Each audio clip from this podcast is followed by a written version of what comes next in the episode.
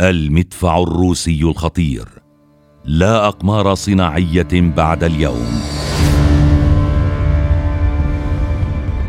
تصفه وسائل الإعلام الأجنبية بالسلاح الفعال والسلاح البطل، سلاح روسي استخدمته القوات الروسية في أوكرانيا، لديه القدرة على تحويل الواقع الأوكراني إلى كابوس بأيد روسية. يستخدم الأقمار الصناعية في تحديد أهدافه. تصنفه موسكو كأقوى المدافع بين المدافع الروسية، مزود بمعدات وأجهزة حديثة تضمن التوجيه الأوتوماتيكي. ما هي أبرز مواصفات هذا المدفع الروسي الخطير؟ وما هو دوره في حرب روسيا على أوكرانيا؟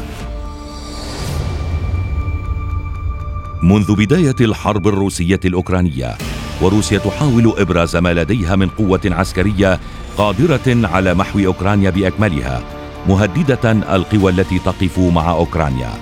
لتطل علينا موسكو وتعلن عن مدفع قديم في ترساناتها العسكرية، ولكنه حديث من حيث الإعلان عنه، إذ يستخدم هذا المدفع تقنية الأقمار الصناعية من أجل تحديد أهدافه وإصابتها بدقة. وقد استخدمته روسيا في حرب الشيشان الثانية وحرب شبه جزيرة القرم، ليعود إلى الأنظار في الحرب في أوكرانيا. هو مدفع هاوتزر ذاتي الحركة من عيار 152 ملم من تصميم الاتحاد السوفيتي، دخل الخدمة عام 1989. يتم تركيبه على دبابة T-80، لكنه يدار بمحرك ديزل الخاص بالدبابات 72. كشف عن مدفع مستا-إس المطور لأول مرة في معرض روسيا أرمز إكسبو في عام 2013، وبلغت سرعة الرمي من المدفع 10 طلقات في الدقيقة، أما المدى الأقصى لإطلاق النيران فبلغ 29 كيلومتراً.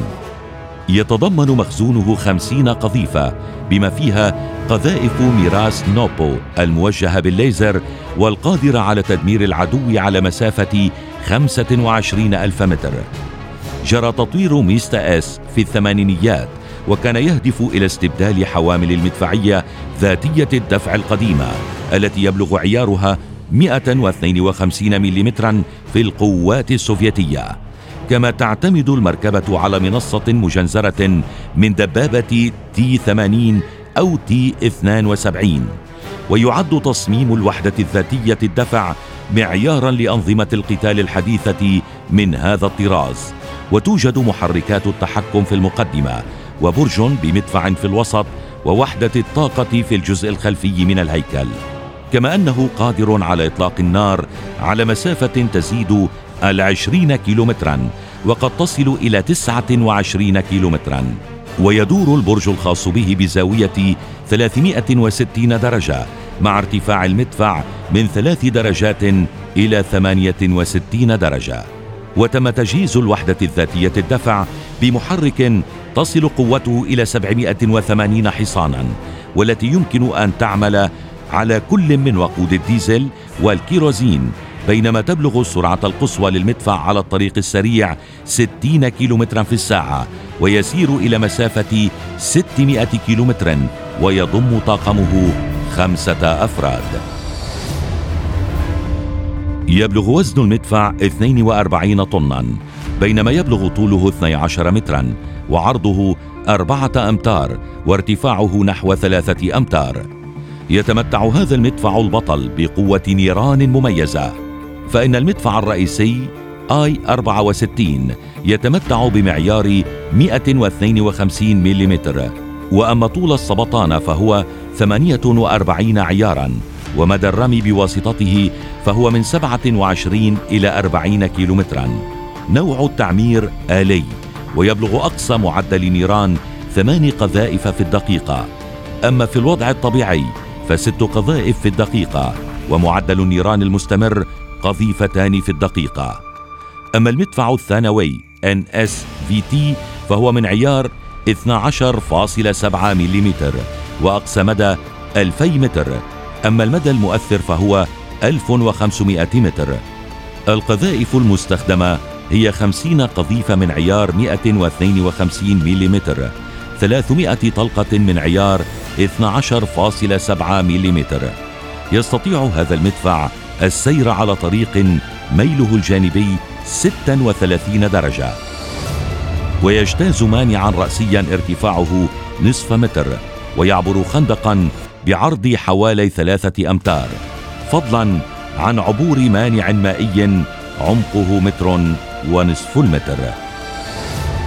يرى خبراء عسكريون أن المدفع الروسي مستا-إس حقق نجاحات كبيرة بفضل تقنياته المتطورة وبفضل قوته الرهيبة، ما يجعله المدفع البطل الروسي، خصوصا أنه شارك في حروب روسية عديدة في الفترة الماضية، إذ تمكن المدفع من تحقيق نجاحات باهرة على صعيد قوات المشاة في الأراضي الشيشانية، كما وأنه شارك في سيطرة القوات الروسية على شبه جزيرة القرم في عام 2014.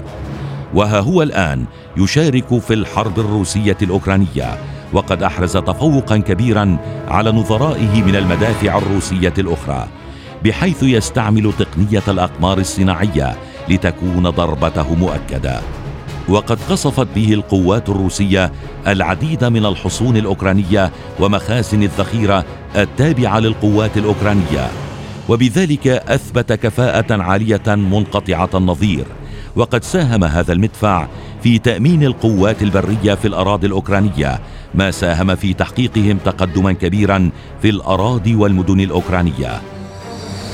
وصفت وسائل الإعلام البلجيكية هذا المدفع بالكابوس الحقيقي للقوات الأوكرانية، والتي لم ولن تتمكن من الوقوف أمامه نتيجة سرعته في التحرك وإطلاق قذائفه، كما أن قدرة مدفعه على الدوران بزاوية تصل إلى 360 تمكنه من إصابة الأهداف المحيطة به في شكل دائري. وعليه يصبح هذا المدفع الخطير كابوساً على القوات الأوكرانية. وتضيف وسائل الإعلام البلجيكية تلك بأن هذا المدفع به قوة حماية وتأمين له من نيران العدو، حيث أن الهيكل والبرج مصنوعان من هيكل مدرع ملحوم بالكامل، يوفر الحماية من نيران الأسلحة الصغيرة وشظايا القذائف وانفجارات الألغام.